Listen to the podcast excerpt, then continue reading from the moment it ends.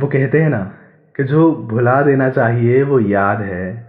बस ज़िंदगी में यही एक विवाद है। अपनी ज़िंदगी भी कुछ ऐसी सी ही है। जो याद रखना चाहिए, वो अक्सर भूल जाते हैं और जो भूलना चाहते हैं, वो याद रहता है। खैर, कहानी पे आए तो वो रात थी बाईस फरवरी 2019 की। क्योंकि वीकेंड की छुट्टी थी तो पॉल्यूशन कम होने की वजह से दिल्ली के आसमान में सितारे दिख रहे थे।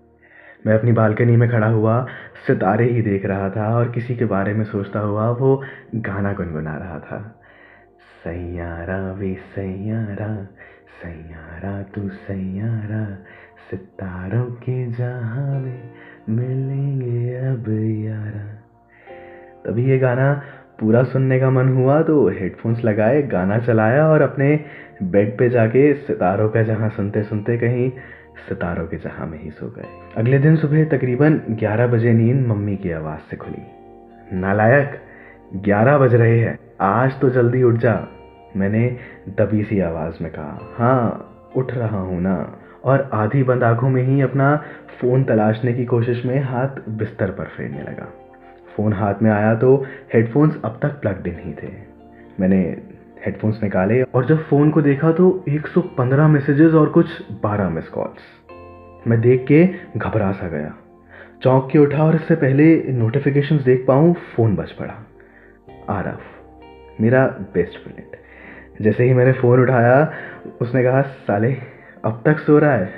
हैप्पी बर्थडे टू यू और मुझे रियलाइज़ हुआ कि ज़िंदगी में पहली बार मैं अपना खुद का जन्मदिन भूल गया था। मैंने उसको थैंक यू कहा और कहा, यार, याद ही नहीं था। आरव ने कहा हाँ हाँ कैसे याद होगा?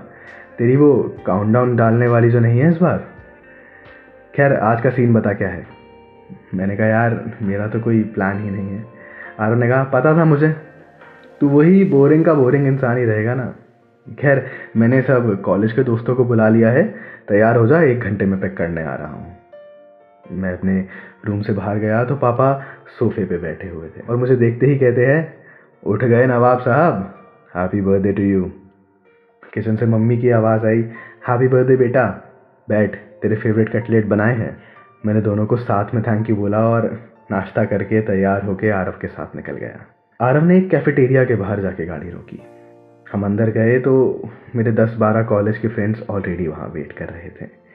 मैं सबको मुस्कुरा के मिला, सबको आने के लिए थैंक यू बोला और फिर वही केक कटिंग खाना पीना फ़ोटो सेल्फीज़ और आखिर में सबसे फन पार्ट डांस पिछले आधे घंटे से हम पागलों जैसे नाच रहे थे और मैं यही सोच रहा था, यार, इससे परफेक्ट बर्थडे और क्या हो सकता है? तभी जेब में फ़ोन वाइब्रेट होता है।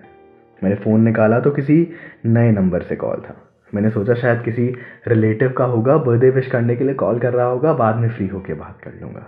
लेकिन वो कभी कभी होता है ना कि आपका सबकॉन्शियस माइंड आपको कुछ सिग्नल देता है और आप कोई काम करते करते एकदम से रुक जाते हो।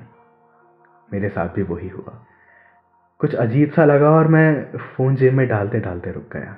मैंने फ़ोन निकाल के दोबारा से नंबर देखा तो नंबर अब भी नया ही लग रहा था।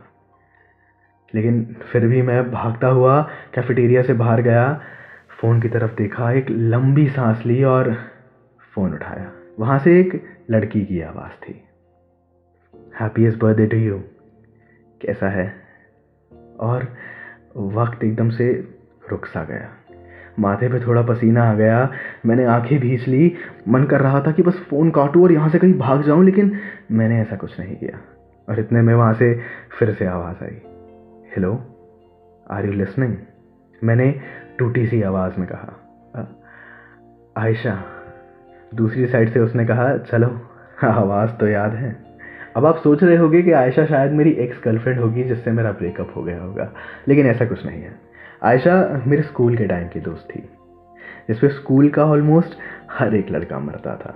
भूरे बाल थे, हाथों में हमेशा एक नीले रंग का ब्रेसलेट पहनती थी और वो लड़कियाँ होती हैं ना जो बिना मेकअप के ज़्यादा खूबसूरत लगती है। आयशा उनमें से ही एक थी। वो स्कूल में अक्सर मेरे साथ ही रहती थी और इस बात से स्कूल के ऑलमोस्ट सारे लड़के चला करते थे। और मैं ये बात जानता भी था और शायद कहीं ना कहीं आयशा भी जानती थी। मैं आयशा को एलेवेंथ स्टैंडर्ड से ही पसंद करता था, पर कभी कहा नहीं। लेकिन मुझे पूरा भरोसा था कि जिस दिन भी दिल की बात कहूँगा, उसका जवाब हाँ ही होने वाला था। फिर भी मैंने सोचा कि स्कूल की फेयरवेल के बाद बोलेंगे कि अगर 0.1 परसेंट आयशा ने मना भी कर दिया तो एटलीस्ट स्कूल लाइफ तो बच जाएगी। फेयरवेल हुई बोर्ड्स में आयशा ने स्कूल टॉप किया था, जिसकी पार्टी में उससे ऑलरेडी आठ दस बार ले चुका था। फिर एक दिन इजहार इश्क करने की तारीख मुकम्मल की, चौबीस अप्रैल। चौबीस अप्रैल को सुबह ही मैंने आयशा को फ़ोन लगाया और कहा, आयशा, मुझे तुम्हें कुछ बताना है। मिल के और आयशा ने शायद मेरी आधी बात ही सुनी और कहा कि हाँ हाँ मुझे भी तुमसे कुछ बात करनी है। कहाँ मिलना बताओ। हम शाम को स्कूल के पास वाली मार्केट में मिले और मैं पूरे दिन में क्या कहना है, कैसे कहना है, तकरीबन सौ, डेढ़ सौ बार प्रैक्टिस कर चुका था। वहाँ जाते ही मैंने देखा कि आयशा आज थोड़ी ज़्यादा ही खुश थी और वो भाग के मेरे पास आई और मेरे सीने से लग गई। मानो जैसे लगा कि बरसों की ख्वाहिश पूरी हो गई हो। मुझे लगा आयशा मेरे दिल की बात समझ गई है, और शायद वो भी इसी दिन का इंतज़ार कर रही थी। हम गाड़ी में बैठे, मैंने कस के उसके दोनों हाथों को पकड़ लिया और कहा, कहो जो कहना है। उसने एक्साइटमेंट में मेरे से एकदम से कहा हयान तेरे को पता है आई एम इन रिलेशनशिप और उसके बाद वो पंद्रह मिनट तक कुछ बोलती रही। शायद यही बता रही होगी कि कैसे, किसके साथ, कब, क्या, पर मुझे कुछ सुनाई ही नहीं दिया। और एकदम से मैंने नोटिस किया कि उसके जिन हाथों को मैंने थोड़ी देर पहले कस के पकड़ रखा था, वो पकड़ अब ढीली हो गई थी। मैंने कहा कॉन्ग्रेट्स मैं गॉड प्लेस यू बोथ वो इतनी एक्साइटेड थी कि उसने मेरे से ये तक नहीं पूछा कि मैं उसे क्या बताने आया था। खैर अच्छा ही है, अगर पूछ भी लेती तो मैं क्या जवाब देता उसे। उसके बाद घर जाने के बाद मैंने आयशा को हर जगह से ब्लॉक कर दिया और एक हफ़्ते के लिए अपना फ़ोन भी स्विच ऑफ़ कर दिया। मुझे आरफ के थ्रू पता लगा कि उस एक हफ़्ते में आयशा पागलों जैसे मुझसे कांटेक्ट करने की कोशिश कर रही थी। उसके बाद मैंने उसकी ना जाने कितनी ही कोशिशों के बाद कभी उससे बात नहीं की। आज उस बात को लगभग दस महीने हो चुके थे और दस महीने बाद मैं उसकी आवाज़ सुन रहा था। कॉल पे उसने कहा, और मिस्टर शायर कैसा जा रहा है बर्थडे मेरे बिना? मैंने कहा अच्छा जा रहा है। थैंक्स फॉर विशिंग उसने कहा कि, अब तो मुझे वजह बताएगा मेरे से बात ना करने की। एटलीस्ट गलती तो बता दे यार। मैंने कहा, बिल्कुल बताऊँगा। उसने एक लंबी सांस ली और कहा, बता कब मिलना है? कहाँ बताएगा? मैंने आँखें बंद की और जो गाना उसकी याद में सुनते सुनते सो गया था, बस उसी में जवाब दे दिया। सितारों के जहाँ में। मिलेंगे सफियारा।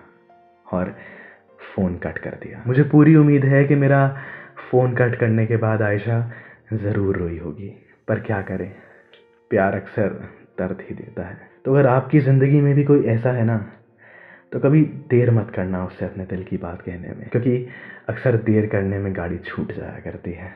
और अगर बदले में वो तुमसे प्यार ना करे ना तो उससे नफ़रत मत करना यार। क्योंकि नफ़रत ही वो वजह होती है कि हम आए दिन ये तेज़ाब फेंकने वाले और रेप करने वाले केसेस देखते हैं। बस उससे दूर हो जाना। थोड़ा मुश्किल ज़रूर होगा, लेकिन वक्त सब भर देता है। यकीन मानो, वक्त सब भर देता है। बस उससे दूर हो जाना हमेशा हमेशा के लिए। और मैं अपनी बात करूँ तो आज ज़िंदगी में कोई कमी तो नहीं है, पर उसके बिना ज़िंदगी थोड़ी उदास उदास सी रहती है। और मैं भी इसी उम्मीद में हूँ कि एक ना एक दिन वक्त सब भर ही देगा। बहरहाल, कहानी तो यहीं तक थी। आप मुझसे जुड़ना चाहे तो मेरे इंस्टाग्राम पे मुझे फॉलो कर सकते हैं। Ayaan Gaba A Y double A N G A B A ज़िंदगी में कोई कमी पड़े तो ज़रूर याद कर लेना। बिताए पलों की खातर ही। कुछ पल हम पे बर्बाद कर लेना। Signing of